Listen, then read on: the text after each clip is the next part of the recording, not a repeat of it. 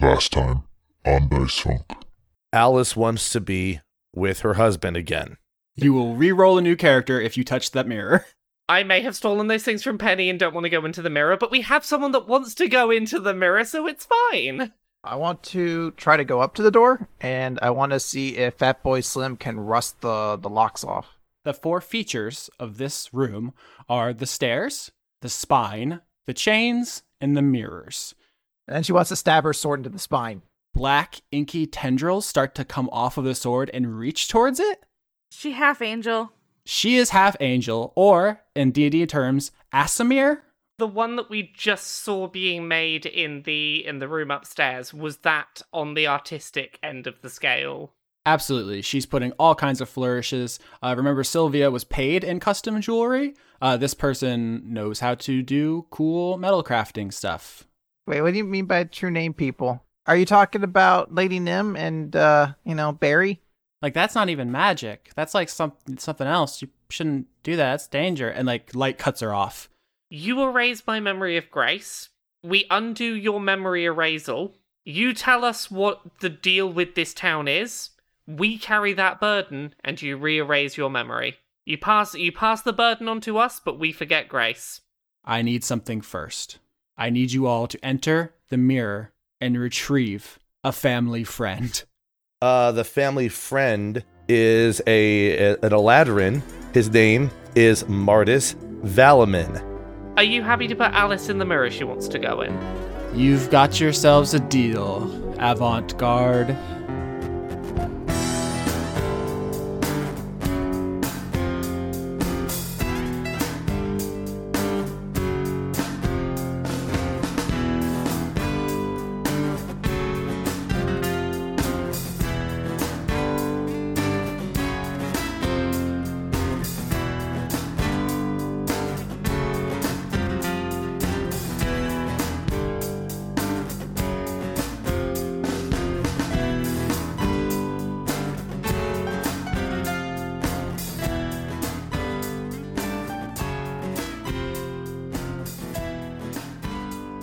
Almost died this morning. Uh oh. I I'm currently dying. Yeah, we're all dying. Except for me. But not in the regular way where we're all just slowly dying, but like in the more like immediate kind of dying. It's kind of tragic.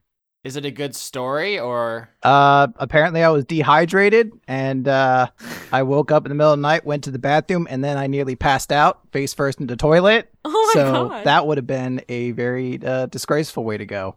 oh no. No one wants to go face first in the toilet. What did you do? I just, I guess I just didn't drink enough water and it was really hot out. I don't know. I mean, on the plus side, you wouldn't be dehydrated anymore. No, I wouldn't. I would have been very hydrated with uh, very, uh, Oh, no. very bad quality water. So basically, that's like the Oregon Trail, only set more modern. So it'd be like the Portland Oregon Trail, you know, where you just you don't die from dysentery, you die from dehydration and passing out in your own toilet. So Now I know exactly what it's like for those people who are on the Oregon Trail, where I'm just like, I also was dehydrated at one point. that's right. But they're like, so what happened with you? I was like, well, I drank more Monster Energy drinks than I did water that day, and you know, it was really hot out, so that's what happened with me. Um, so this is a weird way to start a Dungeons and Dragons podcast.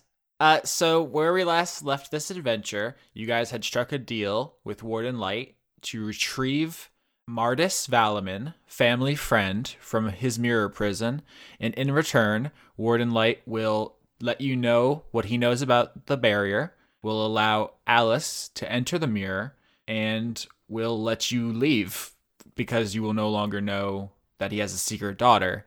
Saying it all out like that makes it seem like an extremely complicated deal, but Veltari basically just dropped it all in one thing. It sounded very like well thought out at the time. Mm-hmm. Mm-hmm. Although there is quite a big mess in the living room, uh, Grace froze a bunch of stuff with the first frost to de- de-escalate the situation. Tea went everywhere. Yep. There was chains everywhere. It was like a, it's a big old mess in there.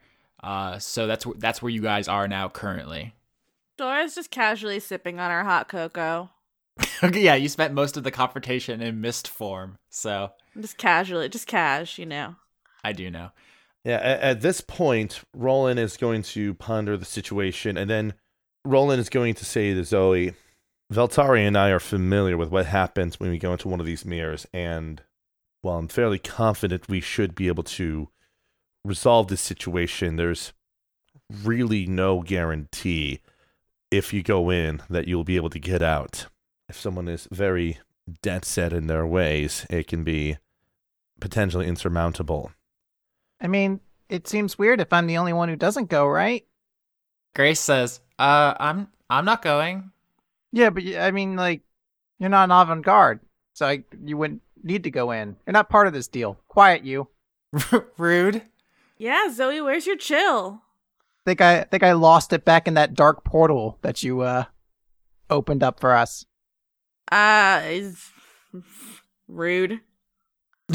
okay, everybody's gonna call Zoey rude. I like it. Rolen's going to like motion for Zoey to sit on the couch with him for just a moment. He's going to say, maybe it would be a good idea to spend some time with Grace over there. I mean, she's been locked up in this tower her whole life, perhaps, and hasn't had much company to talk with outside of Warden Light. Yeah, I'm gonna eavesdrop and be like, yeah, Zoey, female friends are important.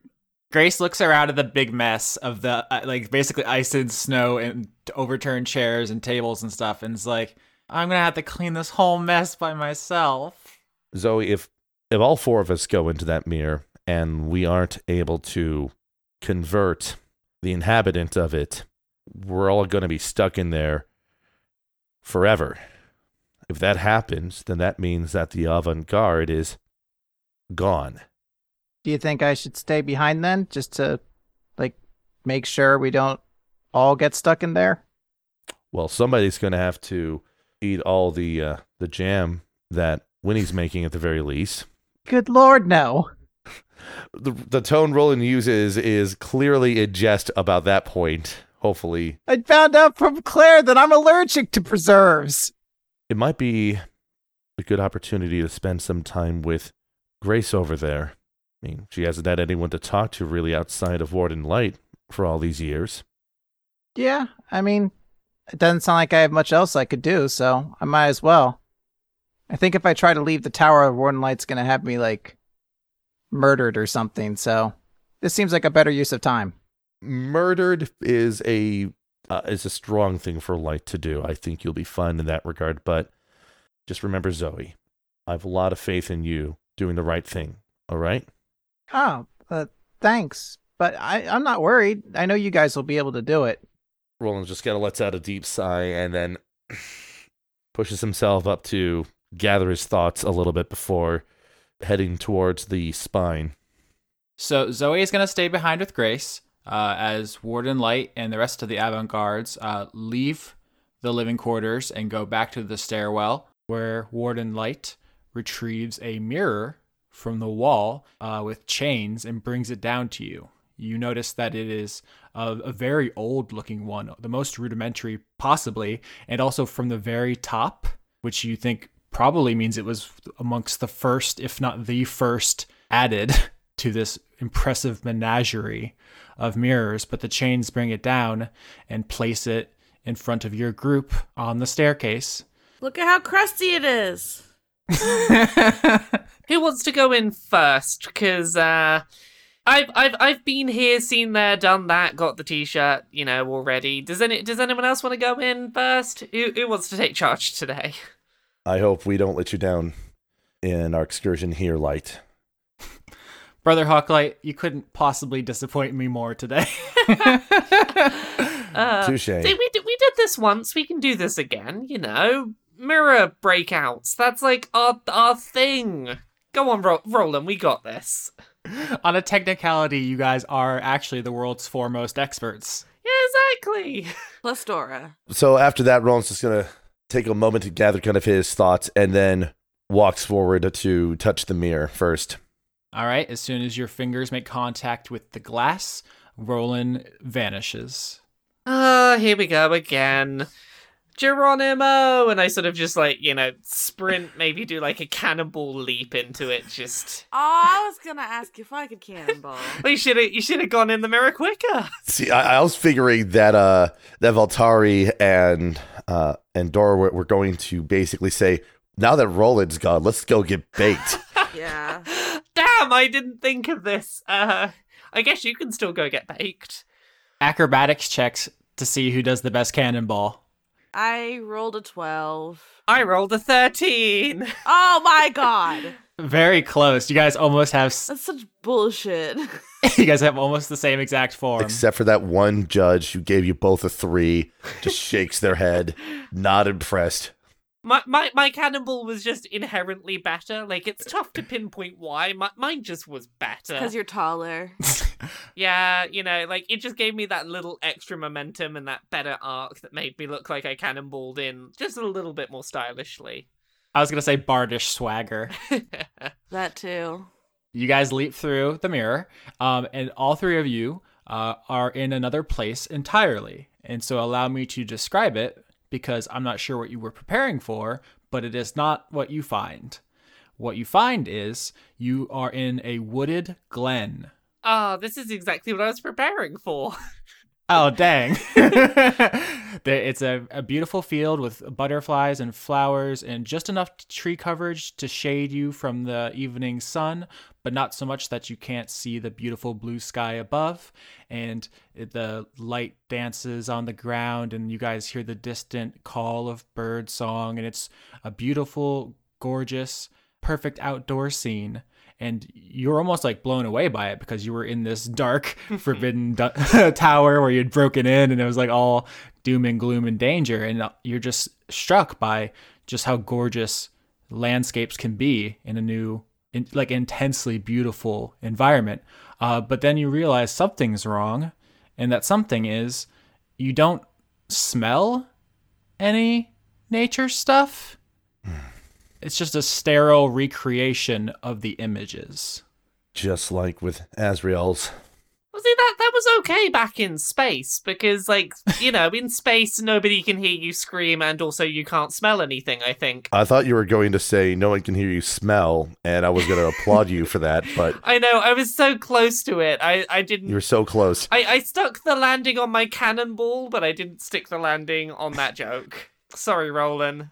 It's fine. Okay, in space, no one could hear you smell. There you go. Are you happy, Rolen? Moderately. Uh, Veltari and Theodora land on their butts on either side of you, Rolen. How soft is it? It's a very soft landing in a, in a, In a shrubbery. a shrubbery with leaves like pillows. so Rolen's just going to remark, just like Azrael's, it's an illusion concocted by the inhabitant. Yeah, but it's a pretty nice one. It's so soft. This is a prison of the mind, as much of it as it is the body. The mind gets to call the shots. Yeah, but that doesn't really sound like a prison of the mind. It's like we're imprisoning your mind, but we're gonna let your mind have free reign far more than it had in in reality. Uh, I need you all to make a perception check. Ooh, I like these. A four. Twenty-three. 22. God damn it. Kid, quit beating me by one.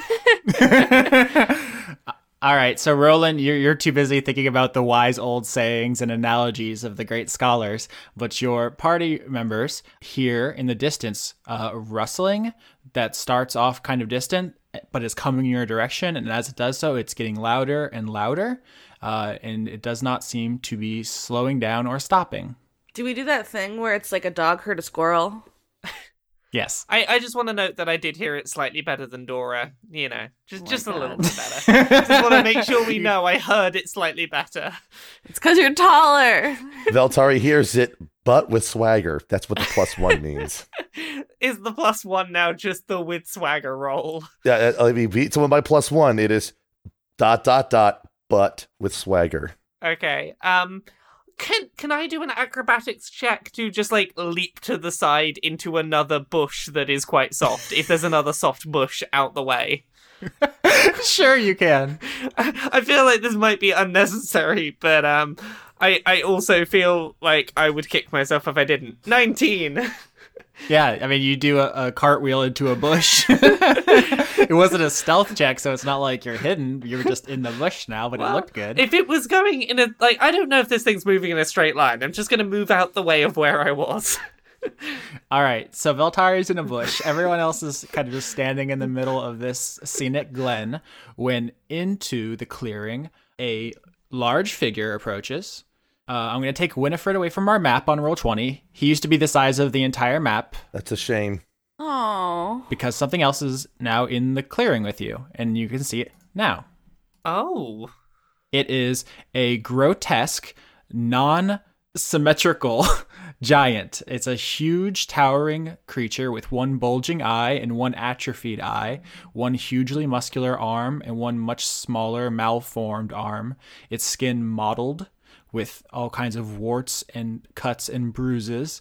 Uh, it's dripping blood from one hand where it scratched itself on uh, some sort of plant material as it was cr- crashing through the underbrush. And in one hand, it is holding an uprooted tree. I, I've seen this scene from Left 4 Dead 2. All we need to do to deal with, with this charger is wait a minute, there's only three of us. We're screwed. Um, I I don't need to do anything because I'm nice and safe because I'm in the bush. Yep, that's the, the first thing they teach you at, at military academy. Step one, get in the bush. Get in the bush. Step one, oh, you're like uh, you're in the ocean. You see the enemy approaching. What do you do? Get in the bush. Uh, the giant thing, which you do not know exactly what it is, opens its mouth to reveal a bunch of razor sharp teeth covered in viscera, and it roars at you and raises the uprooted tree as it charges towards you. Uh, roll initiative. Ooh, sweet. Eleven. Five. Wow, we got two 11s and two fives for initiatives. So first up is Veltari in the bush. Yes, because I get advantage over this uh, this thing because I'm in the bush. I want to cast hypnotic pattern. of course you do. It, it's my go-to spell for big chargy things that I want to buy us some time with. So, uh, wisdom saving throw. All right, at the beat 15. Yep. 10. Is that going to do it? No, 10 does not beat 15, unfortunately. Um, you are charmed for the duration. Charmed creature is incapacitated, zero speed. The deformed, grotesque giant stops mid charge to stare up at the huge hypnotic pattern that you throw up out of the bush. and uh, its jaw goes slack and it's staring at it, which means it is going to uh, skip its turn. Theodora, it is now your turn. I'm just gonna go. Hey, this is a really shitty prison. Why would you put this here? And I hope that uh the dude can hear me because I don't want to pull it out of its hypnosis yet. Ah, so you're hoping that the person whose prison this is, that is hopefully not this creature, can hear you shout. Yes. Performance check. Tw- oh, I crit. Oh, snap. A crit. All right. so you yell real loud, uh, why would you make this? and from a different direction in this seemingly vast forest you find yourself in, inside the mirror, you hear a different, much smaller rustling noise as something leaps from branch to branch in your direction.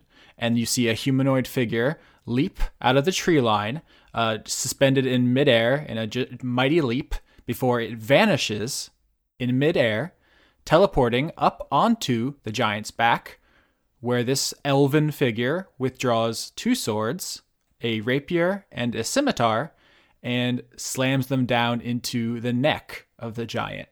Can I just say, did did you say that he jumped onto the back of the giant? Mm-hmm. Uh, would that mean that he's now within my 120 feet, one minute uh, range of hypnotic pattern? I mean, he was focused on the giant and not looking, but okay, someone shout at him.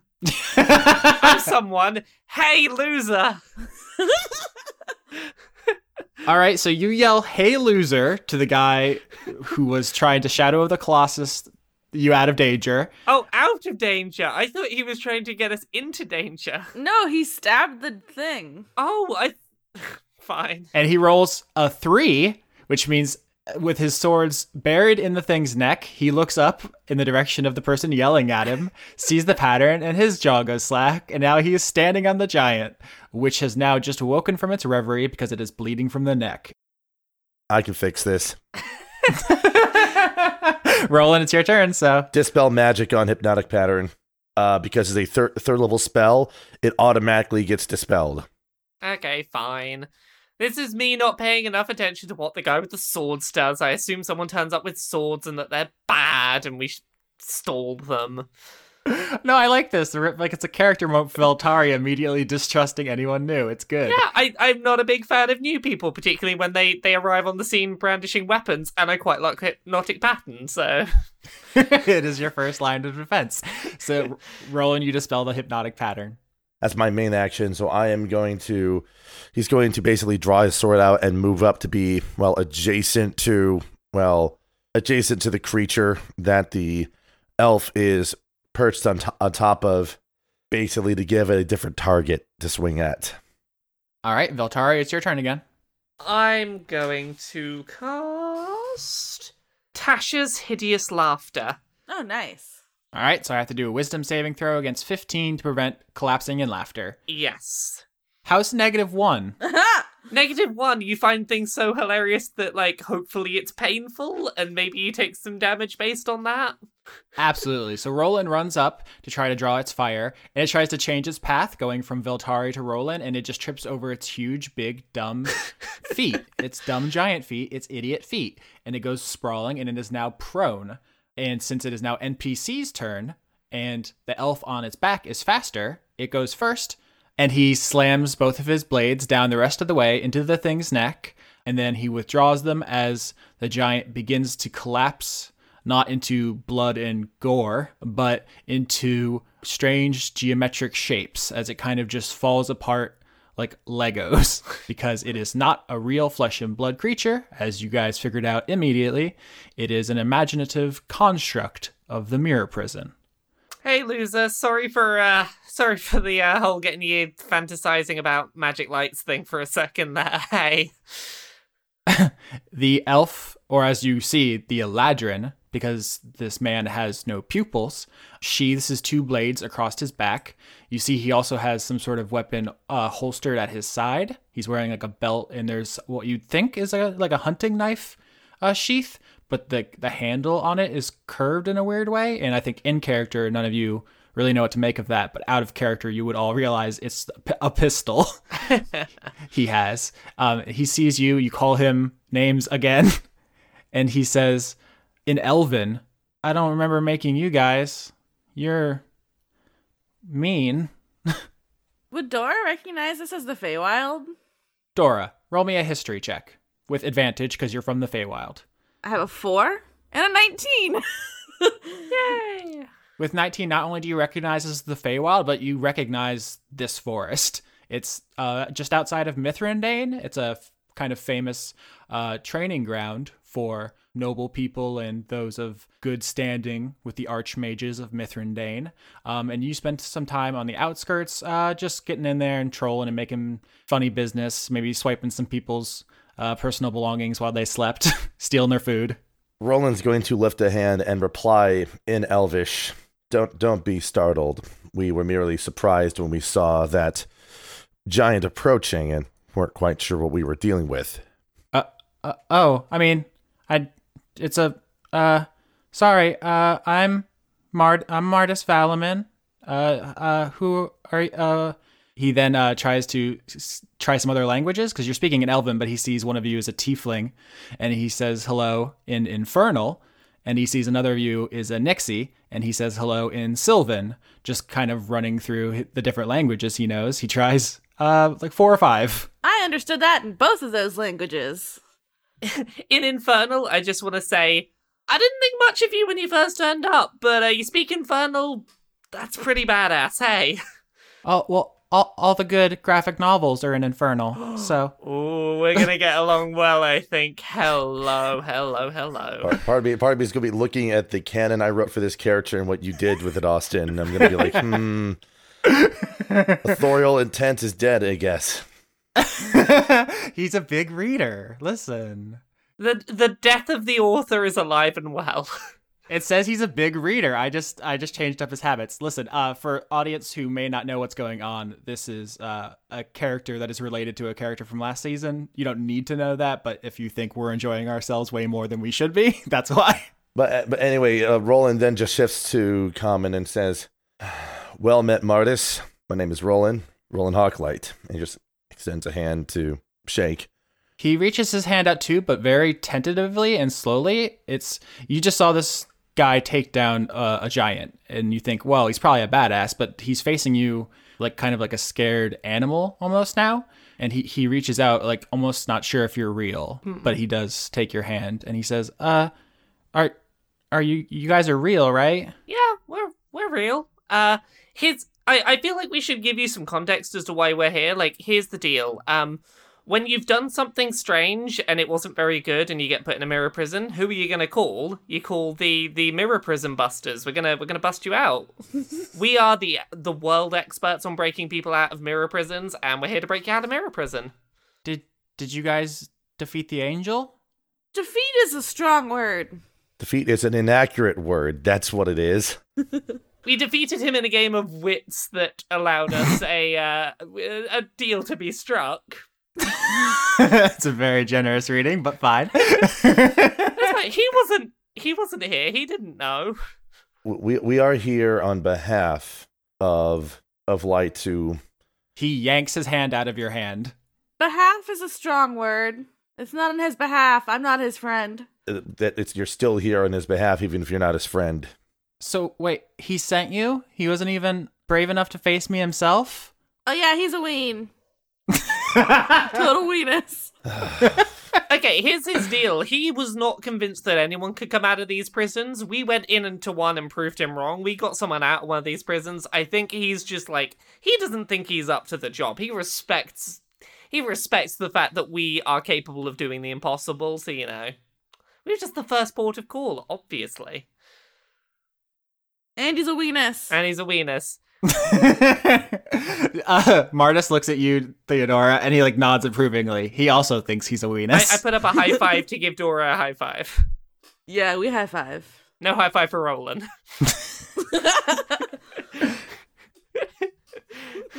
Listen, we've we're in here and we are basically gonna going to be here until well we're able to get you out of here.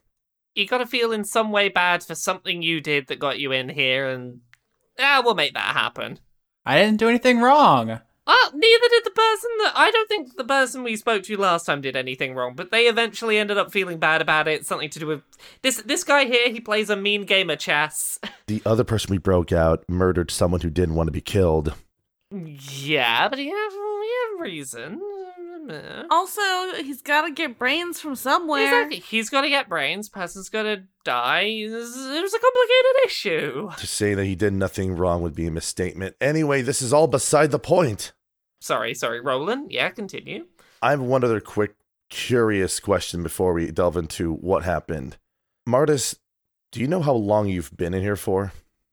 No, I mean, there's no day or, or night, and I don't sleep.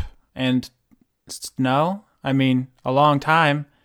I tried to get out forever, and then forever kept going. And so then I just, I'm just trying to keep myself busy and keep my skills sharp, just making things to fight and, you know, practicing trapping and hunting. And I mean, it's all against myself, so I don't really know if it's working, but it's either that or stare at the wall forever. So, you know, gotta stay positive. No, this is a really just uh sh- mwah, chef kiss. Uh, this is just a really great recreation of the Feywild. By the way, it's just like home. Oh, are you from? Oh, cool. Nice. I lived in the swamp Uh, uh, oh, okay. near where all the the fancy horses are. You know, uh, yeah, uh, Corn Dog Hamlet, that place. corn dog copia. Yeah. Have you imagined the swamp? Because if so, before we leave Dora, I'd totally be up for seeing where you used to call home. Swamps are pretty, uh, they can be pretty alright. Wait, what? Okay, so you're from the Feywild. I guess I thought you all were just prime material. Are either of you guys from cool places? Uh, my ancestors might be. Oh, I didn't want to assume. Are you from? Are you? Are you from one of the the lower planes? And not myself directly, I just kicked around on the prime material plane, but, uh, dear old dad, as far as I, uh, as far as I know, he's, uh, yeah. Do you think he could sign my book? I have a book where I'm trying to get all the signatures from somebody from every plane. Well, uh, if you can find out who he is and like get me to say hi to him first, then uh, sure, yeah. Oh, oh, oops, oops, my bad. Oops, it's oops. it's it's cool. Uh, I you know I wrote some angsty songs about it. I'm I'm I'm good. Okay, sorry, that was awkward. I did bad. You're right. You're pretty endearing. I prefer if you thought I was like, cool, I do have like a lot of weapons and I just killed a giant, but endearing's fine. You, you, you, you remind me of someone that uh you, you, you wouldn't know them, but uh a, fr- a friend of ours called Winnie. You you you you're giving me you give me Winnie vibes. Is, is it the voice? I, I only have so many. Says awesome. But yeah, we, we should we should get to like detective mode. Uh, what what did you do that got you in here? Whether you think you did anything wrong or not, what did, what what was the the reason they gave for putting you in here? I just wanted to talk to my uncle. He went missing, and well, I guess we knew where he was. Uh, the angel brought him to the weird light place. I don't. I just kind of thought I would walk in, and then I would push past him, and I grab my uncle, and we get out of that place. And then so all of a sudden it was chains, and we were fighting, and I got. I, Weird light place. yeah, the big colorful rainbow tube. Oh, Oh. the city we live in. Okay, it's been a long time. Is it still a giant rainbow tube? Yeah, we we we are currently inside the giant rainbow tube still. Uh, you are inside a mirror, which is inside the giant rainbow tube. It's like a frame narrative. That's how long has it been? As far as we know, the uh, aurora surrounding Ilium has been up for at least 50 years, perhaps a little bit longer than that. Oh my gods. Corellon alive. What 50 year is is Uncle Luke okay? Ugh. Uncle Luke. Oh, you mean you mean you mean Lucas? Yikes. Oh, I Uh, I, I regret to say this, uh, Martis, even though we just met, but Oh no, no, no. Lucas has Lucas's time has passed for quite a while. It might have even been for No. decades. No. I didn't even get to say bye. uh, Dora's gonna pat him on the back and be like, "I'm sorry, bro. Light's a real dick bag." Then why are you working for him? Oh, n- uh, so he doesn't kill me. yeah, that was part of it. We also like someone wants to get into a mirror themselves. Like we we went on like a weird cross section of missions we're on. Uh, you know, we we we got ourselves into a position where like we wanted something, he wanted something. It seemed like a good deal for you because you get to get out of a mirror. Yeah, let's get out of here and kick his ass. Well, if you kick his ass, he'll put you right back in. So, And then you guys get me out and then we'll kick his ass. Why were you calling Lucas uh, uh, uh, Uncle Luke?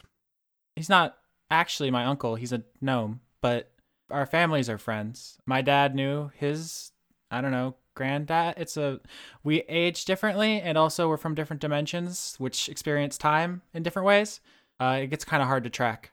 So, Uh, to describe things from Light's perspective, what happened from his viewpoint was not so much that he was taking Luke uh, away from his family, but so much taking him away from a source of deep uh, grief over one of the inventions that he had made.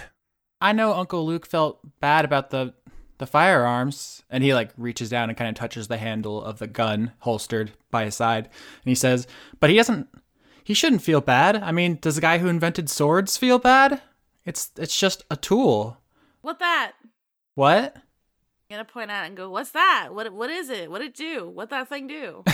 He unholsters uh, the weapon and kind of shows it to you, and it's a it's a very ornate, uh, like almost steampunk flintlock pistol. It has like a lot of like gears and levers and stuff that modern guns obviously don't have because this is like one of the first guns ever. Um, but he kind of shows it off to you and says it's it's called a firearm. We also call it a pistol. Piss. nice. That's even funnier and infernal. Anyway, uh, it, there's an explosion inside, and then it shoots something out very fast, and then when it hits you, you die. oh fuck! This is the future. The old stuff is. I mean, no one's gonna use swords soon. We're living in like. I mean, I already don't use swords, so This this sounds like magic that I don't have to burn a spell slot on. This sounds pretty alright. Exactly. It's better than spell slots. You can just get pieces of metal. You can make them so cheap. A single person with a gun is worth a, a whole battalion of mages before they they even finish the finger wiggling. They're all dead. You say that, like, you know, this gun is so fancy. You did get immobilized, like, before you'd done anything in in battle. So, like, you know, magic still, pr- you know, has its uses. I mean, there were a lot of chains, and I mean, I did. I mean, I'm not super proud of this, but I did get a shot off. He's just An an angel. An angel, yeah. It's it's fine. Look, if if you've got a problem with Warden Light, join the club. You're not alone. Yeah. okay. I mean, all right, yeah. Like I said, Plan A, kick ass. I just I know maybe uh not immediately kick ass. Like maybe don't maybe don't. You you say you you got imprisoned for going near the the the aurora, the big old glowing light tube. I went in the tube. I marched over to his tower. I kicked the door in, and then I tried to kick another door in, and then he came out, and then we uh, scuffled and rumbled, and then I got chained. You kicked it in. You didn't like knock. Someone kidnapped my uncle. What? It, I'm. s- Kidnapped is perhaps the wrong. Maybe you have some wrong information, sir. Light decided, in order to provide him comfort at his time of need, to take him, well, into a place of isolation. They basically eloped. I mean, he said something like that to me, the big angel guy. I was. I said like, I'm here to help save my family, and he said he's my family now, and then I shot him. Um, mm. Oh God! You shot. You shot. the implication I got previously was I'm being dragged away by chains. I fired a shot, not I kicked down the door and then And then shot, shot the him. angel. I mean, it's a little jumbled up. There's, it's, it's not important. I, I can't prove this one to you, but like I can tell you what Warden Light's side of this is to like some degree, and I'm gonna be blunt with it. They loved each other, and the impression I get is that uh, Warden Light was trying to protect uh, trying to protect Lucas from being taken back to somewhere he didn't want to go back to, and he saw you as someone that was trying to split up a happy relationship, and he did not want to let you do that. So I'm just gonna put this on the table. If you were given a choice between what would make you happy and what would make your Uncle Lucas happy, which would you rather? Well, he's dead now, so what does it matter? It matters because if you were trying to take your Uncle Lucas away from where he would have been happiest through violent action, maybe that's a like thing you could feel remorse for and like we could connect the dots and get you get you out of here. I'm never gonna feel bad about it. I was in the right. He wouldn't even let me see him. In that case, stage number two of our patented foolproof plan of getting people out of space, pri- uh, like uh, space prisons, mirror prisons. Uh, this guy here plays a game of chess, and like we learn some stuff, and I'll probably then like put two and two together, and it will have been him that did the real legwork, but I'll shout as if I worked it out, and then we get you out of the prison. Does that sound good? Wow! It's a real pleasure to watch your progress. Yeah, this is like this is our process. It's like I do the the the brunt, like jump in and see if I can guess the solution, and Rolen does the chess, and then he works it out. But I shout the solution as if I worked it out because he did the legwork, but I thought about it a bit. Yeah, this is actually my first time in mirror prisons, so it's like I'm I'm training. This this is a bit jumbled, uh, Martis. I get that impression. Let's see if we can try to trace this mm, a bit further back, if that's all right with you. I guess. I mean, I can show you guys anything in here. You can show us. Yeah, I mean, look. And he, he waves a hand, and and there's a unicorn standing next to him, and it looks over and it says, "Sup." Corn dog. And he says, "I I mean, I we can talk, or I can just show you guys whatever. That's how this place works." I, I I got some suggestions. Like if if I was gonna like bullet point a list of what might be helpful to see, when were you aware that Lucas was leaving? That'd be a useful thing to see. Uh, yeah, I remember that really well. I've seen it a million times. Martis waves his hand, and behind him, the scene begins to shift and change as an audience chamber so large that you can't even see the end of it begins forming. Throne room is the first phrase that comes to mind, uh, except there are four thrones, three of which are empty, and one which has a robed Eladrin figure uh, with a big regal looking staff. And he sits in one of the, the thrones in this kind of audience chamber, I suppose you would call it. There are several columns that kind of lead you down the path to the thrones, and there are guards by each column. It's like clearly a huge, big, important room. And in this image, Martis says to the seated figure in the robe, Dad, I, I, I mean, I'm gonna go. You can't stop me. Luke's in trouble. And then the the seated figure in the robe, an older Eladrin, still an elfish figure with no pupils, uh, responds. I know you're very insistent on helping this capacity, Martis. However, the information we have is fairly sparse and almost absurd. A family member of the Rosemarys being approached by an angel, that's not how Garl Glittergold operates on things. Why would he approach one of the more famed members of the Rosemary family and then leave with him? You know that Uncle Luke had been less uh, less involved in the past few family reunions, but I don't think any of us suspected was that dire. It's got to be some kind of trick. Like everybody wants him. He's the world's most famous inventor. It's Mhm. probably some other company and they're trying to steal his ideas or maybe the other religion's trying to get him so that he can be like a spokesman or something. I don't know. You have all the information. I'm just going to go get him. I suppose we can make this sort of a first assignment for you, see how things go.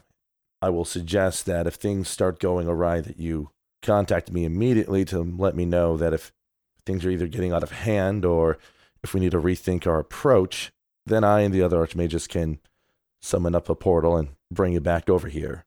Of course. That's why I learned sending. It's I can reach you anywhere anytime. It's this is foolproof. That's some good expository character reve- revelation there. Thanks, dad. It shouldn't take you that long.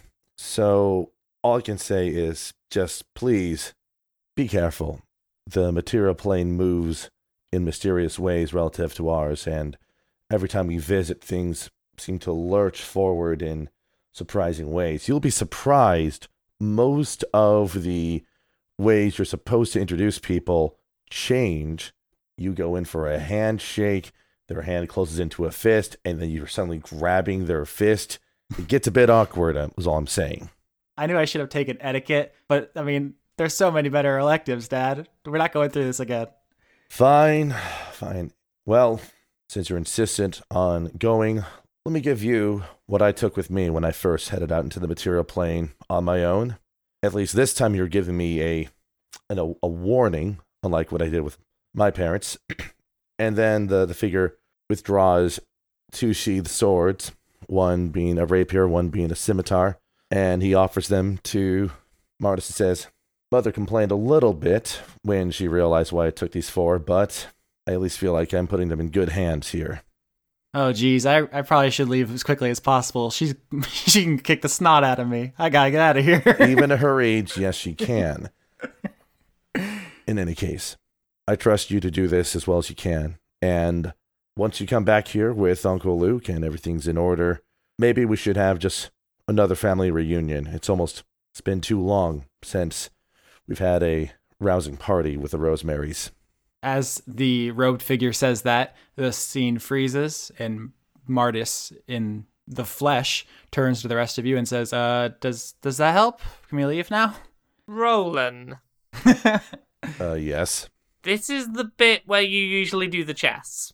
Do you want to do the chess? Because the chess usually like gives, you know, I rag on you doing the chess, but you it usually gives us some answers and some insight. Like I can't deny that it's usually a pretty insightful way for us to to move these kind of things along.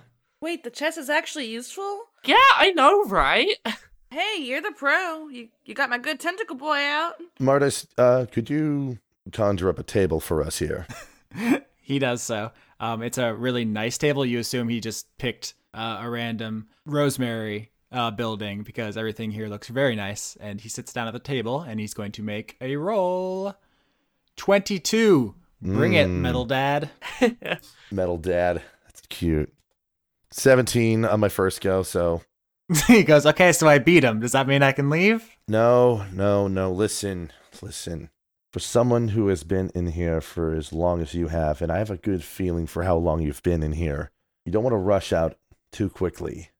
I mean, I am in a hurry, but I am also kind of, if I can be honest, enjoying the contact with other people and the talking. Like, I go for what must be weeks without hearing a voice, and it's, uh, well, it's bad. There's bad times, but I'm just sorry if I'm, if it seems like I'm not taking this seriously. I'm trying to cope.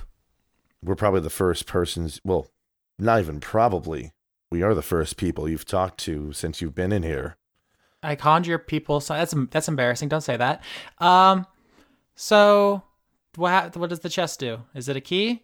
The chest is an excuse for Metal Dad to like talk to you, and I don't know what it is about the chess, but something about when he's playing the chess, he gets all introspective and he works out what he needs to do, and then I like jump in at the last minute and say the thing out loud, and we get out of prison. I mean, you know what helps me think? What? Dueling. Ooh, that's like chess, but without being lame. yeah, exactly. I'll fight you. Do you want to fight? I mean, you look strong, but I'd rather fight the strongest of you. Yeah, which is me. I, I pull out the sword. I don't want to be mean, but uh, one of you is, well, and he, he looks at Theodora. Me? You're, I mean, you're a. He like lowers his voice. He says, "You're you're a drowner." Rude. Well, is that? Oh, that's what we call you. Is that? R- r- oh, I didn't know it was like a slur. Sorry.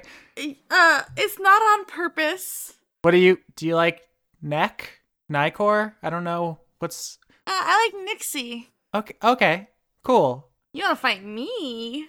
You have fey magics, and Oh shit. we don't go to the swamp because people don't come back.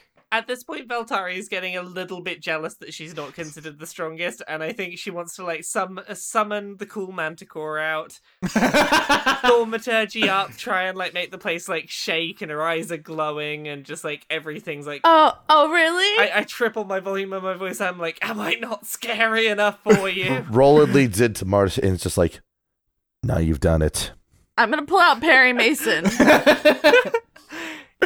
yeah, he also isn't as scary as a Manticore. Manticores are tough. he's he's classier. Intimidation contest to see who looks cooler.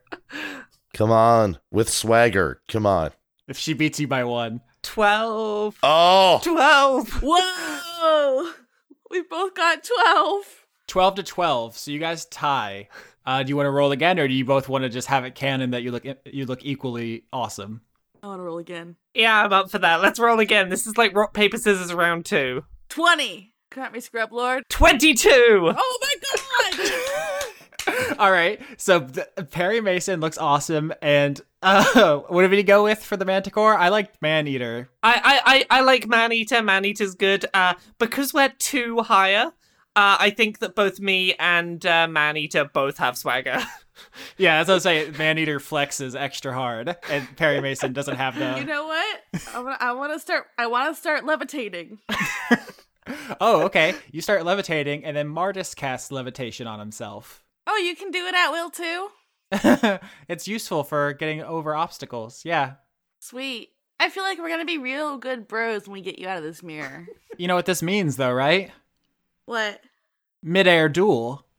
Oh shit, yeah. Um, fine. You don't want to fight the scariest person. Fine. Fine. I don't. I don't care. The top of the building that he had created to set up this chess match flies off, and he just shoots up out of the building like a shooting star into the sky, uh, waiting for Dora for his mid for the midair duel. I shoot up there too. All right, we're gonna do Wild West style initiative rolls to see who shoots first. You have Eldritch Blast, and he has a gun. Oh, we're oh we're doing like old school duel. Sixteen. Eighteen. Nice. All right, so you guys turn your back. You do five floating paces, and then Dora turns and shoots first. Eldritch Blast me. You can describe it too if you want. It's finger guns. Shoot finger guns. All right. Eighteen for my attack roll. You have multiple. and seventeen. 18 and 17 both miss. No. You shoot out two beams of eldritch energy, and he pirouettes around them expertly, and he returns fire with his flintlock pistol. I'm very excited for the first gun fired in the history of Dice Funk. Ooh. And I'm gonna probably die. 24. Oh god. Uh, that's the part where you usually tell me that it hits, but I know it hits. So, It, it hits so hard. uh, 10 damage. Oh no. so he shoots you while you guys are flying it through the sky, and he says, "I win." Ow! I was like, That hurt so bad it made her sneeze. canon. It's canon. It hurts so bad she sneezed. Wait, do, do Nixies sneeze when they get hurt in Dice Funk lore? I guess so. I guess they do now. This this one does at least. Martis flies back down, doing fist pumps. He's like, "Yeah, I won." And he says, uh, "So do you want to do a, a little duel then, uh, cool Manticore lady?" I'll I'll I'll do a nice uh I'll do a nice ground ground based one. Why not? Dora's just gonna lay on the ground and go, ow, Rolen Rolen uses lay on hands to heal her up from that. ow, ow. Uh, initiative roll. Eighteen. One. Martis is like an inch off the ground. He's he's stunting because he wants to do a cool, uh, like acrobatic sword fight. He's just he's enjoying himself. He hasn't seen another person in fifty years, frankly. Oh, sure, sure, sure. Uh, so Martis won 18 to 1.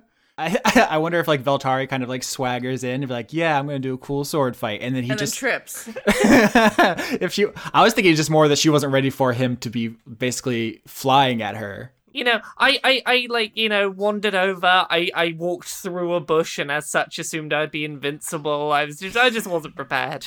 Uh, 25. I'm gonna say that hits. Yeah, yeah, yeah, that does. Uh, nine damage as he tags you with his rapier. He says, "First blood." Oh, yeah, I forgot. Yes, I have my manticore out. So, uh, I get free hellish rebuke, basically, don't I? Yep. So I got to do dexterity save because anyone who tries to hit you uh, causes the manticore ghost to fire spines into them. Oh, yeah, it's been a while since I've been hit by anything. Uh, 21. So he saves, but I think he takes half. Uh, yeah, it takes half on a save. So, All right. Roll me that damage. okay, so that's five damage.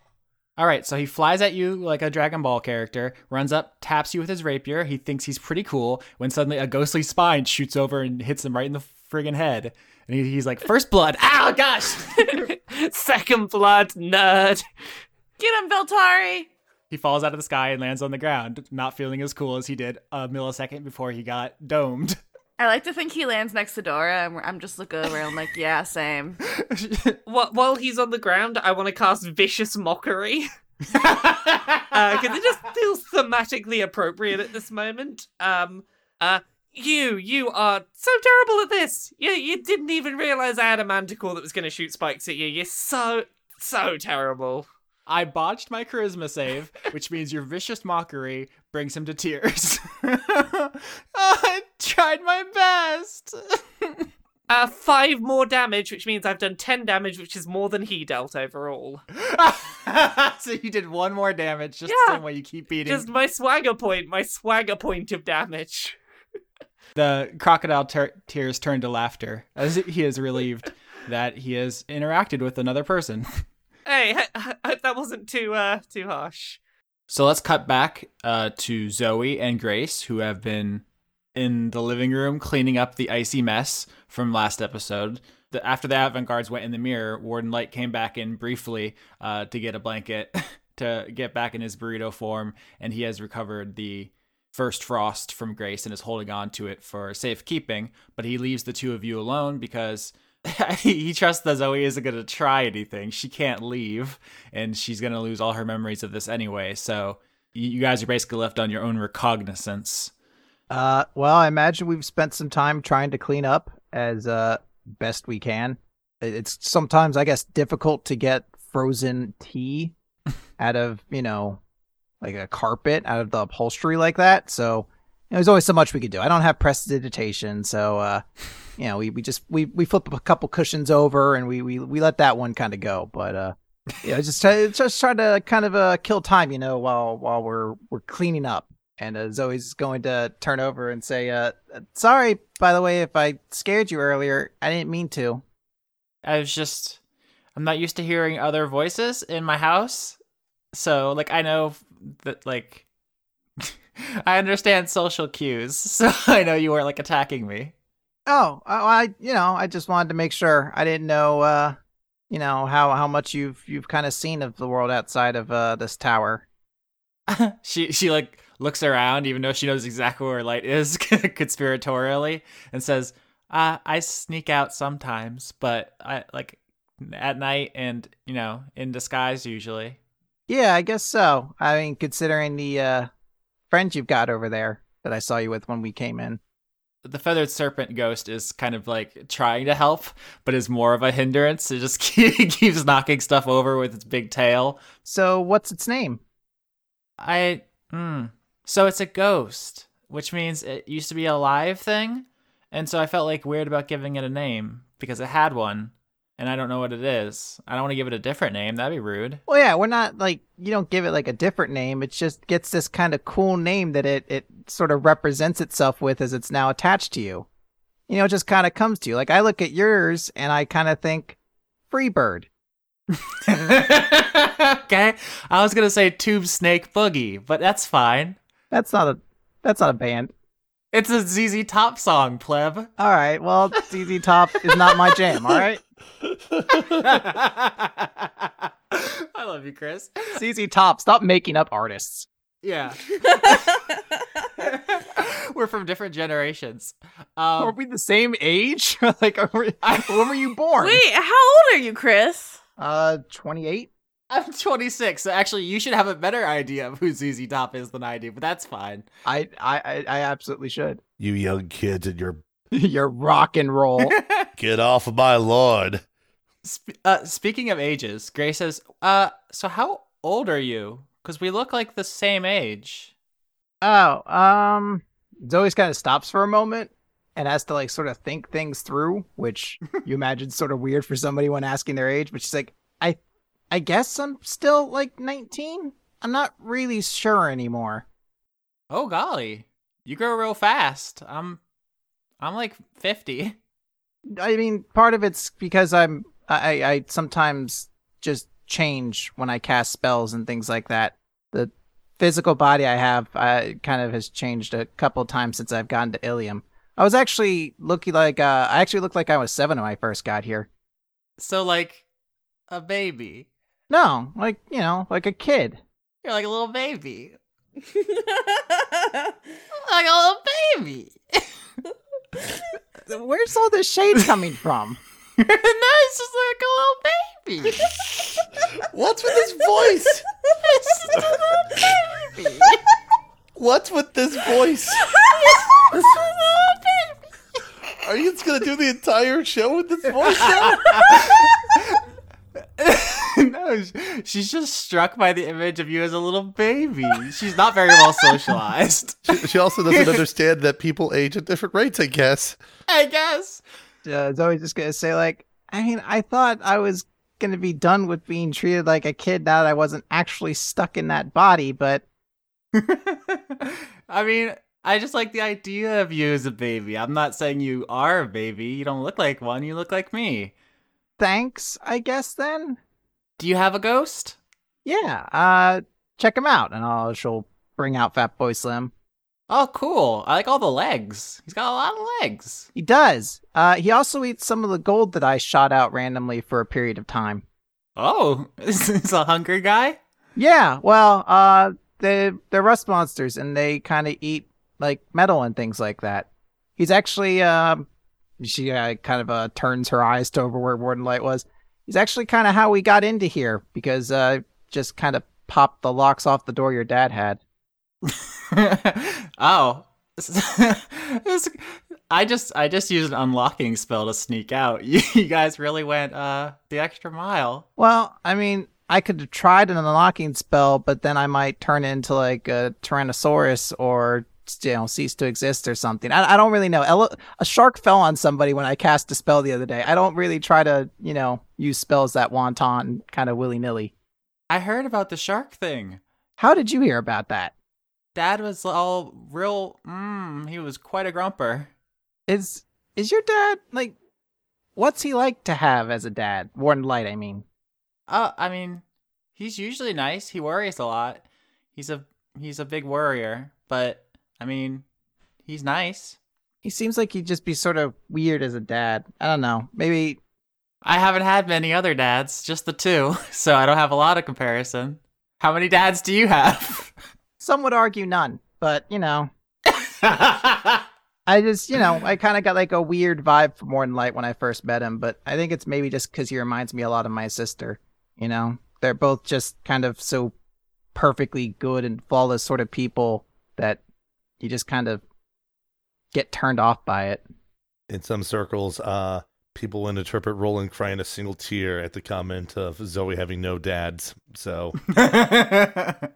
uh, depending on whose theory you believe in, so wait, you guys don't like my dad? Like I know he was mad at you because you snuck in, but I thought you guys were like his friend. No, I, I mean, uh, well, I, I can't speak for everyone else at the avant garde, but I don't dislike your dad. I just found him kind of hard to talk to, and that's probably for my own reasons more than anything actually against your dad. I mean, I know he really likes uh, the big guy with the shield. Yeah, but everyone likes Rolen. That's cool. I bet it must be cool to be him. Yeah, probably. He has a horse and everything. Nice. Ghost horse. I guess it is a ghost horse. No, it's not. it actually isn't. But you know, that's so I was waiting for you to correct me. I set you up and you just accepted it. Find Steed isn't quite a ghost horse. It's a, I mean, it's in the same way that Job really isn't a ghost, you know, magpie from last season. So I know. I just like the idea that um retroactively Zoey's been under the impression that Trinity's been a ghost the whole time. It it wouldn't be that shocking if that's how it actually ended up going. hmm Yeah. But Grace says to you, Dad really likes the big guy, but you're the he. Mm, but he has uh different feelings about the true name person who did that. Yeah, that was um, that was me. Yikes. I mean, I'm gonna have to live with the weight of every the decision I made for the rest of my life. So yeah, it literally haunts me at night. well, uh, that's not what literally means. Literally, the ghost in the sword, the soul that I accidentally got sucked into it, comes out at night and haunts me. Uh, a prompt appears over Grace's head and it says, Grace will remember that. Light pokes his head into the room just to see that you guys are still okay and cleaning. and he puts the blanket away because he's getting anxious about waiting for the Avant Guards to return. And then he goes back to the, the stairwell as you guys kind of like finish up straight, straightening the living room. Hey, uh, Grace, do you mind if I ask you a question? Sure. I just like talking with you, so you can basically say anything. um, do you think the barrier around Ilium should come down? I mean, I want to go see like everything, like everything that's not like th- these three rooms. so, I I think I'm biased, but yeah, although my dad wouldn't like it. It's kind of weird. I don't I came into Ilium thinking that the only thing that I should do when I'm here is make sure the barrier goes down because that's all I wanted. But now I don't know anymore.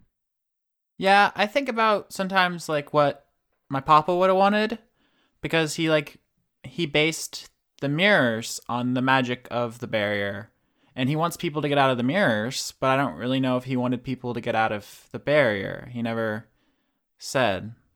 If he died here, wouldn't his soul still be inside Ilium somewhere? So, I mean, you guys do already know in character that ghosts don't necessarily retain anything of who they were. I was being dumb momentarily. Forget I said anything. it's fine. She says somebody let a bunch of ghosts out, and my dad had to put them all into a mirror. So he's probably in there if he even would recognize me. And that I don't want to even know because then I'd be sad if he didn't. And dad is very clear. You have to let dead things stay dead.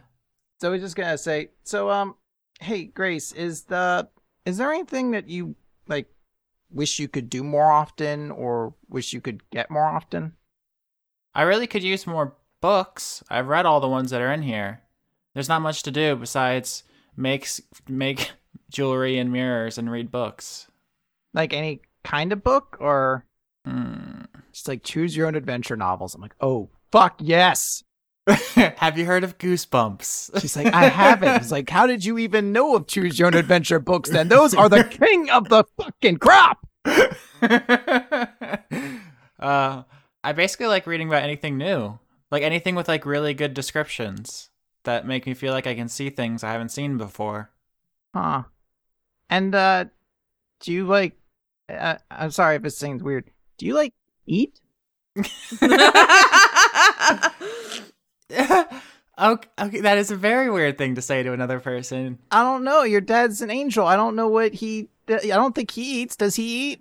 I mean, I know I saw him drinking tea, but I like to think that's just something he does to make us like mortal creatures feel more comfortable. He he can. He doesn't have to. I I do though. I'm a. I'm, she like leans in. She says, "I'm a I'm a person."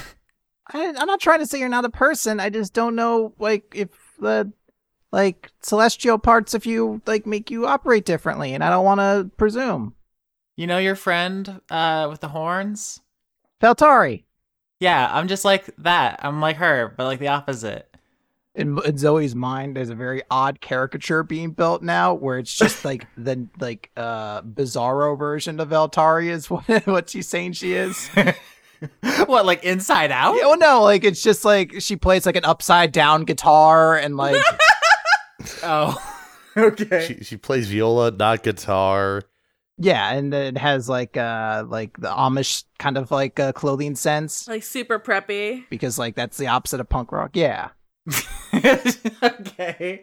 What's the? I didn't know Amish was the opposite of punk rock. I mean, to me, it feels like that's adequate. I thought it'd be like Phil Collins. No, well, no, because I love punk rock and Phil Collins, and obviously that can't be hypocrisy of some kind. No. She wears khakis. Yeah. yeah. Uh, Veltari Veltari joined in as Zoey did the drum solo to "In the Air Tonight." Obviously, she loves Phil Collins. Okay. so we had Kingdom Hearts, JoJo's Bizarre Adventure, Phil Collins. Well, there's like, what if we get the New York Giants in this season? I- If if this season ends with jo- uh, Zoey joining the New York Giants as their new quarterback, then yes, I, I I probably will just like ride off into the sunset. I don't think Eli Manning is a valid race in fifth edition, though. Uh, it's going to be now. It's called the Goober Race, and you look very unmajestic as you throw footballs, and that is a deep track football joke that most people won't get. I'm sorry, where were we? I don't get it. I do. All right. So, uh, is there anything you want to do before we close out this scene? Because I tried to bait you into talking about true names. You didn't bite. So, that was what I had prepared.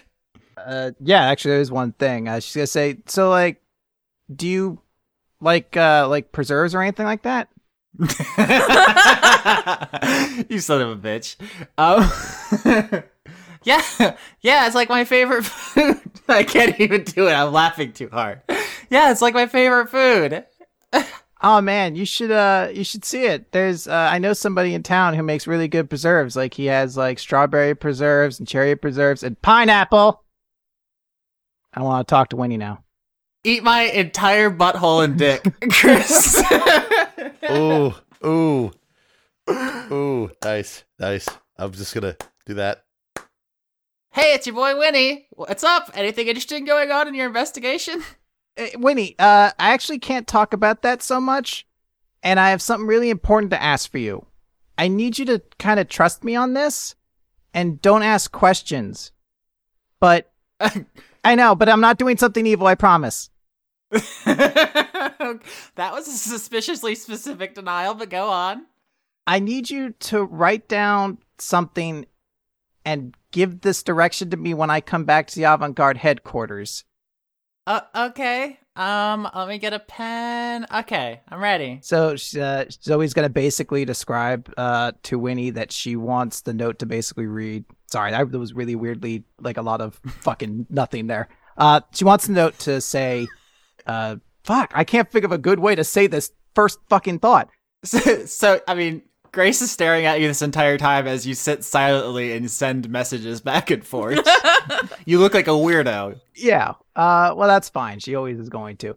Zoey wants the note to say drop off preserves and books outside of Warden Light's tower once a week or something like that. Uh to some extent. Uh but but but leaves no other specifics beyond that. The only other thing at the very end she wants to say it's for a good cause.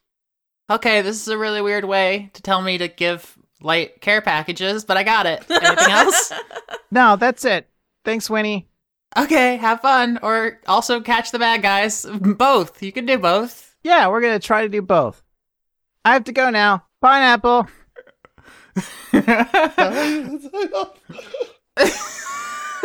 and Grace is just like standing up and slowly backing away because it looks like you just had a fit. Pineapple marmalade. There's lots of them. There's a lot of really good marmalades that that person makes. you might find some sometime. Pineapple preserves, pineapple marmalade, pineapple pizza, pine- like you just go through the Bubba Gump Yeah, shrimp, it is. There's pineapple juice and pineapple steak, pineapple gumbo. pineapple spaghetti. Cut to Woody freaking out and like breaking things in the base as multiple phone calls are being patched in abruptly. It's his switchboard just melts. Um, Zoey's gonna kind of look to Grace and say, "So, I you you've kind of brought up before and referred to me as the person who used the true name and how it's a big issue. I'm guessing using the true name is a bigger issue than just what actually went down between me and Lady Nim, right? I mean, do you know what it is? Do you know what you did? I I get the grasp that it kind of controls like a celestial or a fiend or like can make them do something for a moment. But do you know why? Because like there's magic that does that, but like magic is magic. It's just like creating something out of nothing or destroying something into nothing. It's just like it's just moving things around, right? Molecules, chemistry. I read a book. I don't know. I made a shark the other day. Yeah, that's magic. It's just like there isn't something, so you make something. It's like magic, the definition of magic, um, if I can quote from my encyclopedia that I got for my 35th birthday, is like the violation of the conservation of energy through ritual. If you if, if you could see it, steam would be shooting out of Zoey's ears. I, we've established that Zoey is dyslexic, but have never really referenced it. She she probably doesn't love reading, right? No, I, I imagine she when she was like, "What kind of books do you like?" And she's like, "I assume it's like one kind, but I'll just be specific just in case." okay. Here you go. I bought all the books in Ilium. These are all phone books. Uh, so Grace says, uh, tr- true naming something isn't the same as just casting magic on it. It's I like the way my dad explained it is like, so you know how like people call you Zoey, right? um, yeah. Because that's just a thing we all decided that you're called, and then you like write it in letters Z O E Y, and when you look at that, you know it's Zoey, right? But it they're just squiggles and blobs, and we just decided they mean a thing. Yeah, I mean, um, I I guess that makes sense. Like there's nothing about you that is inherently Zoey, and there's nothing about the letters that make up the word Zoey that are inherently Zoey.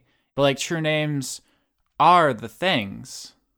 I'm like, like, like we're getting to like some interesting metaphysics conversation here. Just like I Hello, I'm Austin Yorski. You might not know me. Metaphysics. Um But like when you true name somebody, you're you're not saying like uh, this is a Zoey or like this means Zoey. It's like the actual thing. Does any of that make sense? Kind of. So was it like really dangerous that I used it? It's like magic is setting something on fire. True names are like the actual burning. Does that make sense? It's the concept of burning instead of just the making of burning happen. Zoey's gonna like kind of like have her like uh like her hand to her chin, like deep in thought, and uh, she's gonna say, "I don't totally get it. I'm sorry, but um, I do get the sense that I don't fully understand it, but that it it's really important to you. So for that, I'm I'm sorry. I didn't I didn't mean to kind of like go outside the norm on anything. I was just trying to protect me and my sister. Oh, I mean, you have to apologize to me. It was mostly my dad who was mad. I don't really fully understand it myself, but it seemed like it really bothered him. Yeah, I I'm probably doing a lot that's really bothering your dad. So All right. So on that note, uh, let's cut back into the mirror uh, where the team is on the edge of a breakthrough. So you put metal in my body. So now you have to talk about your feelings. I feel like I want to get out of here and kick that angel's ass. No, we need to get deeper. Ooh, ooh, I have a question for you. You want to kick his ass, right? Right to the moon. I want to kick his ass, and it, his butt flies off and goes into space. Okay, okay. and you've been trapped in this mirror for like decades, right?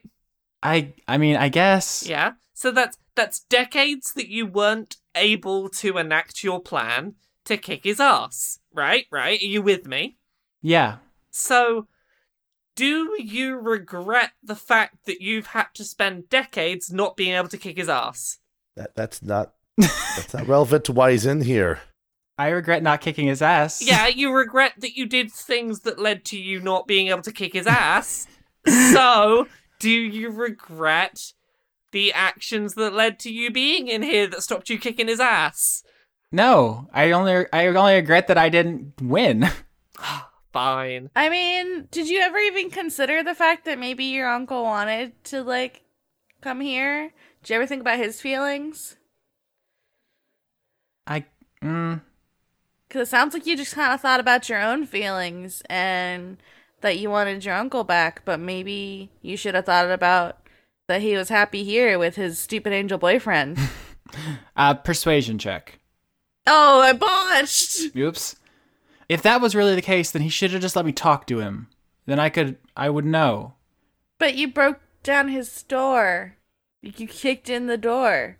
That's the that them is fighting actions, son. Hey, hey, look. How's how, how's about this for a theory? You you are worried. You were worried about Lucas having been taken forcefully, right? Or coerced, I guess. Light was worried about the same. You broke into his home. You kicked down that door. We're not going to know this for much longer. Uh, we we kind of made a bit of a deal that went on, but uh, he's he's got a daughter up there. Who's like half gnome, I'm pretty sure. They had a kid, and he. I can understand like being protective and worried about people breaking into his home. Sure, we broke into his home earlier today, but like we didn't know at the time. But can you can you understand the thought of someone coming into your house, kicking down the door, and you being worried about them taking Lucas, and why the response there might be to try and protect yourself by sticking someone in a doing something like putting someone in prison to try and save someone important to you. So Martis turns away from Veltari and kind of walks over to where the chess table is set up, and he waves a hand, and you see the scene kind of rearrange itself. And this time it is the ground floor of the sacrum, and you see Martis charging in. He kicks the front door open, you know, swords drawn. And he's like, I'm here to save you, Uncle Luke.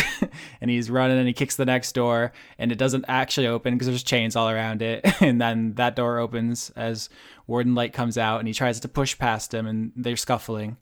And then the scene freezes, and Martis waves his hand again, and the roles in the scene are exchanged.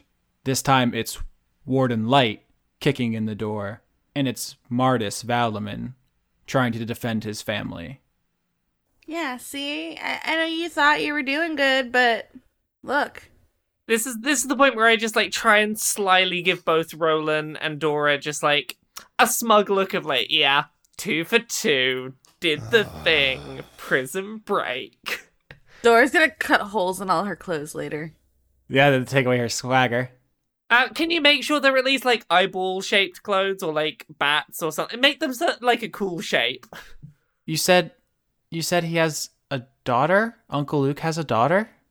Yeah, nice kid. I can't even like hold that information in my head. It's so Well, you're not alone in that regard because as soon as we get out of here, we're not going to be able to uh, hold it in our heads. I didn't even think about that. I I mean I I want to meet her. If Uncle Luke is gone, then she's she doesn't even know anyone from her family. That's that's on you and Light because we we're not going to be able to help you with that. You're going to have to talk to Light. What is it that you want right now? I guess I want to meet my niece. She would be your cousin if that was your. Yeah. We have much simpler words in Elvish than to refer to family members. Common is clumsy. Sorry. Mm. That's fine. That's fine. Oh, I know what I can do. I want to cast disguise self. There we go. That'll do it.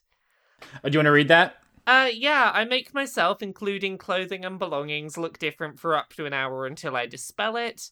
Uh, I can have up to one foot of height difference, so I I might not be able to get exactly to her height, but I can, you know, I'll approximate as best I can. Um, I have to have the same basic limb arrangement, which I think we do, if I remember right. Yeah. yeah, you know, horns aren't limbs, are they? I can like disguise my horns. It doesn't hold up to physical inspection, but you know, That's not really applicable to the situation. so basically, I I change my appearance to look like Grace, or as best I can.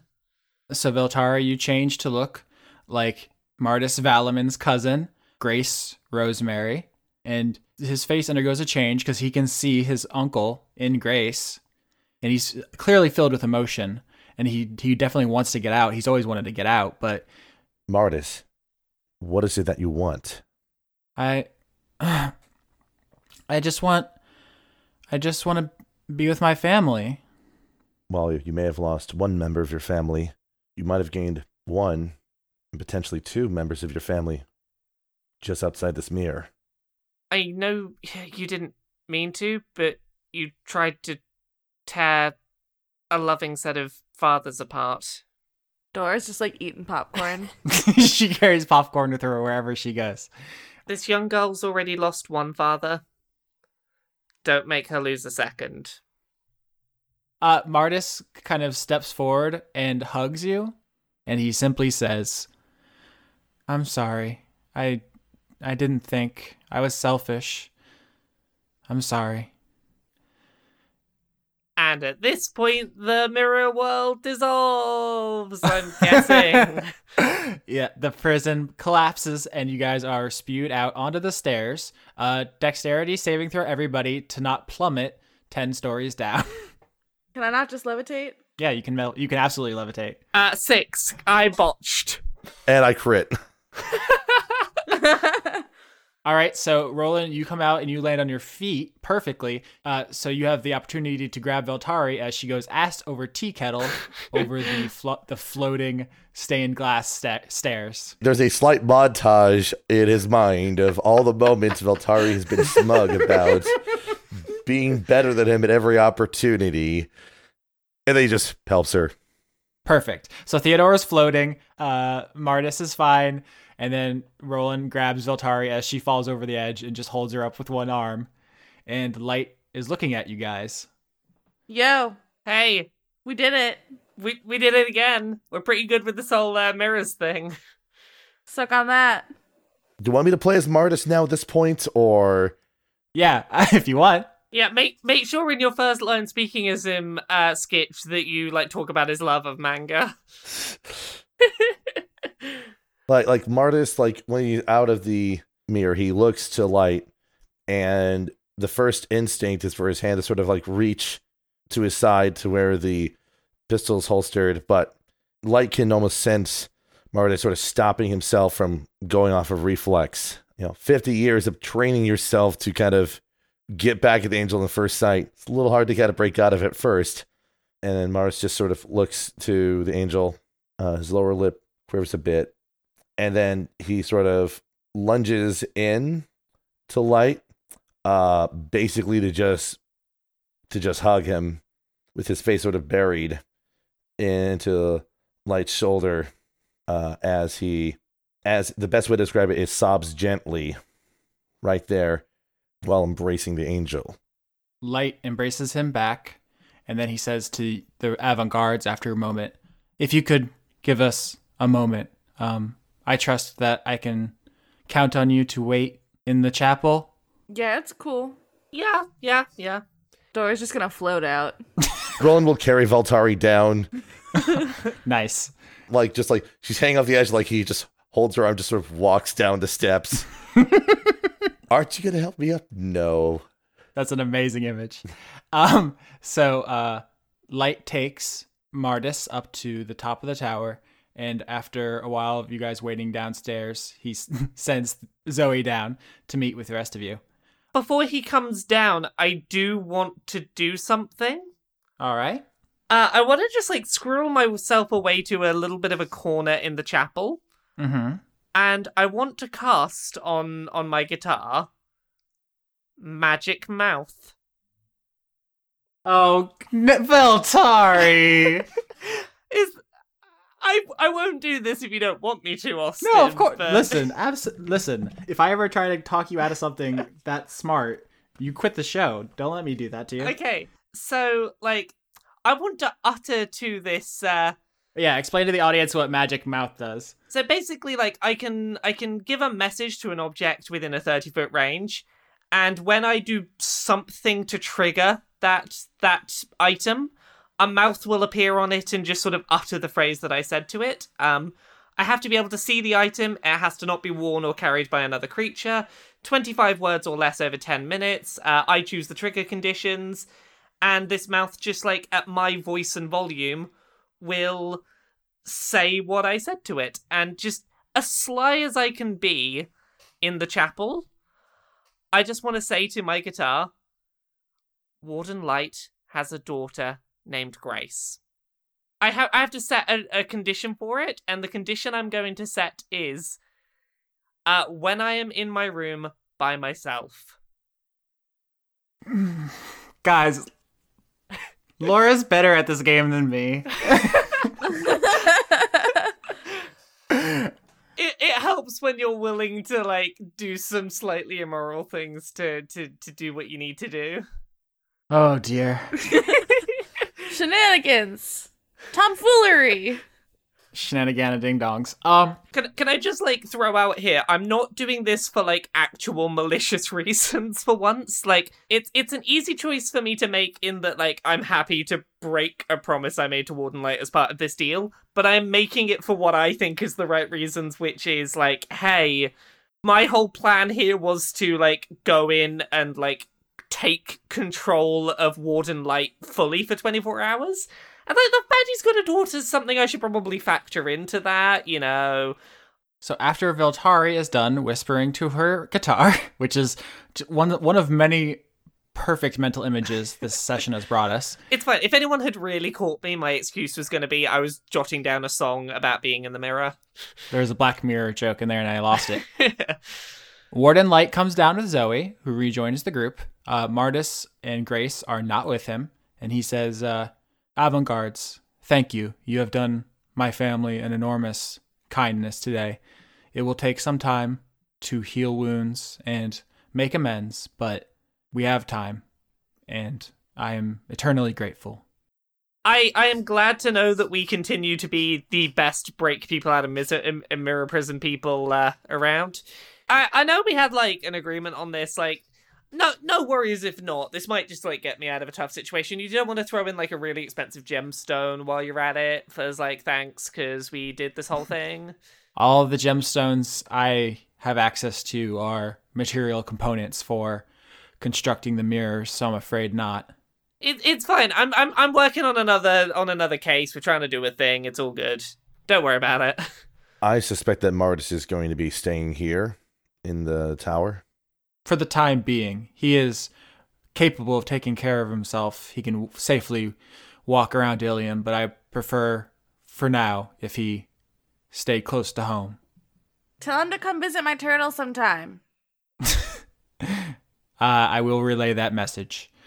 Uh, in the meantime, I suppose we should finish conducting our business.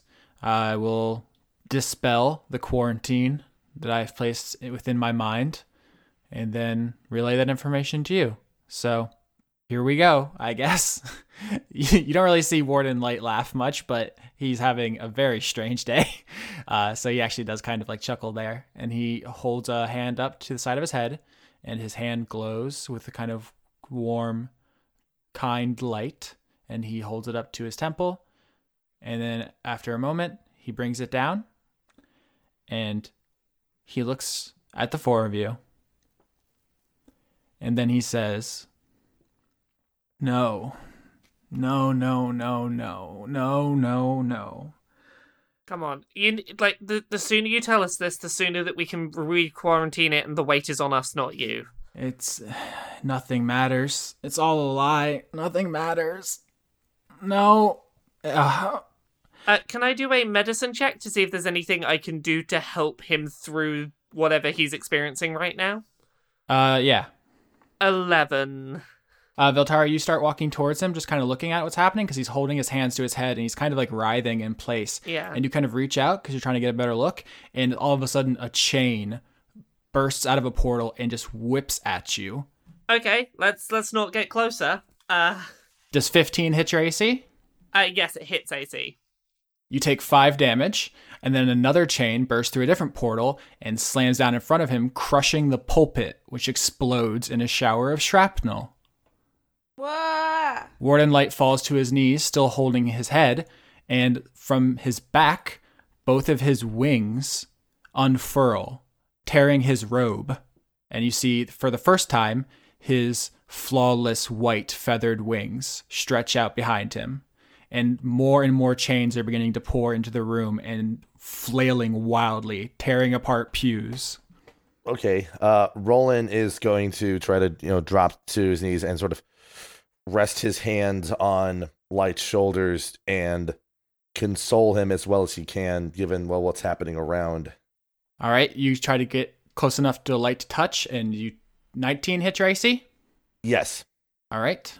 This is standard Rolen no selling business going on here. So Yeah, you take seven damage, which is ba- basically nothing to Rolen. So I assume you block it with your shield or something, and it just hurts with the the impact. Um, and you walk over and you try to comfort him, and he's just saying again and again, "No, no, no, no, no, no, no." Can I use detect thoughts and probe into his mind Mm-hmm. To try and to go as deep as I can and see what it is that's going on that he's panicking about? Uh, oh, so you're going deep. Yeah, I want to go deep. Uh, Seventeen. You, yeah, yeah, you resist that. So he resists the deep dive, but you get the surface in the, the quick glimpse of his thoughts right now that you get when you're trying to detect thoughts. You see he is standing before three figures wreathed in radiant light, absolutely incandescent with pure holiness. It's hard to even look at them, but you see well, there's one one of the figures is missing a hand. One of the figures has his hands tied by cords. That's the that's the triad, isn't it? Yes, Yes. and you see he's like having an audience with them. They're they're telling him something. Whatever they're telling him is too awful to hear, and his mind is desperately trying to push it down. Rolen, while you know sitting sitting down before Light and hearing him in this panicked and frightened state, um, casts heroism. All right, you want to tell us what that does? Heroism imbues a willing creature with bravery, which means until the spell ends, the creature is immune to being frightened and gains temporary hit points. But the primary thing is that it makes him immune to being frightened.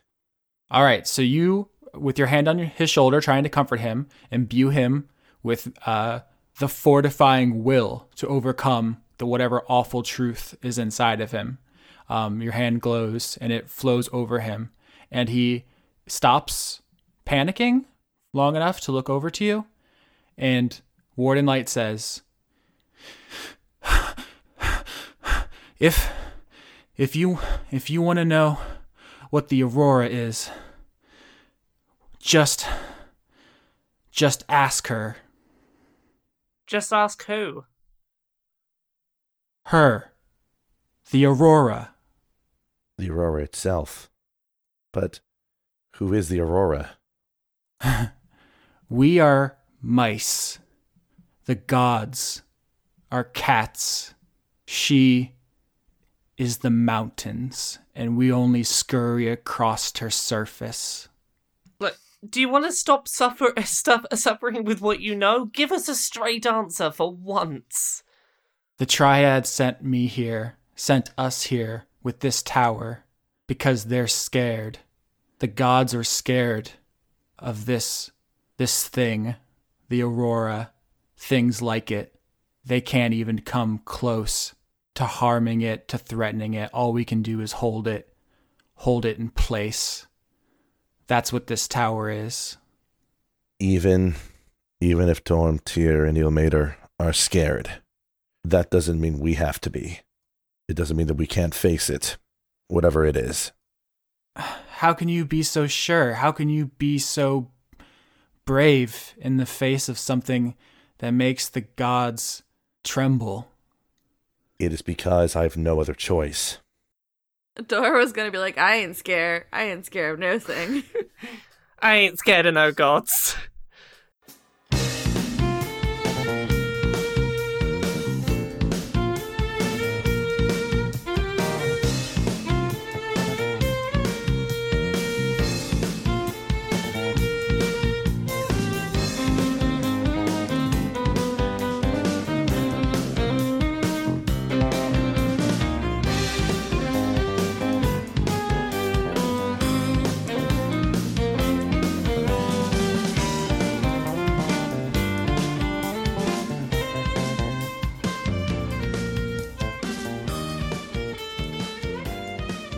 As always, I'd like to thank OverClocked ReMix for our theme music, including Acoustic Jam with the Lucifer Alpha, an arrangement of Biohazard from Snatcher, Mystic Chemicals, an arrangement of Mystic Cave Zone and Chemical Plant Zone from Sonic the Hedgehog, and Simply Begrooved, an arrangement of Simple and Clean from Kingdom Hearts. If you want to help support the show, you can contribute at patreon.com slash austinyorski. You can find Chris at patreon.com slash weekly manga recap. And you can find Laura at patreon.com slash Laura K Buzz. Executive producers for the month of August 2017 are Kerstine Haslinger, Jade, Extellaris, Joseph Timbrello, The Cult of Gorfanax, Irving Royale, Ken Fursel, Andrew Grothin, Paul Mullen, Luke Powers, Michael Goodell, Brent, Anthony Savier, Aki Savalainen, Iso, The Paladin's Wife, Florian, Charm Wilkie, Komano, The Future Mrs. and Mr. Hadsell, Dominic Bowden, Melissa Nielsen, Dawn, Eugene T, Connor Reynolds, Sarah Likens, Pruitt Holcomb, Artemis BJJ, Brazilian Jiu Jitsu in Bristol, Francois V, Tarka, Shyness, Dennis Pancake Detlefsen, Ripter Stormwolf, Miko from Finland, Dennis Bengston, Josh Mosier, Indigo Van Dane, Sydney Marzing, Justa Jester, John Potts, Kevin Dobbins, Savarden Akrasimova, Brady Warner, Kitty Foe, James Neely, Marissa Donaldson, Melanie Joe, Lana Seawolf, Toby Gleason Stack, Ruby Offer, Matthew Weber, Sarah Hanley, Melissa Booker, Cameron Abbas, Dylan, Gary Sayon, Anna Stuhlfar, Sean, the host of Funk Dunk Plays, Giorgio Renna, Harrison Andrew, Kevin Seidlow, Christopher Charlo, Jorrit, Viger Arnston, Cody Jackson, August Rue, Athos, and Ingmar Gremmen. Even if you can't contribute directly, you can always help support the show by finding us on Podbean, iTunes, YouTube, or wherever else podcasts are uploaded, and like, subscribe, or just tell your friends. You'd think I'd be better at advertising by now, but even after seven years, I have no idea how to get people to listen to my stuff. Maybe I'll figure it out after another seven years. By which time, this show will be about laser sword fighting goblins on the surface of the sun.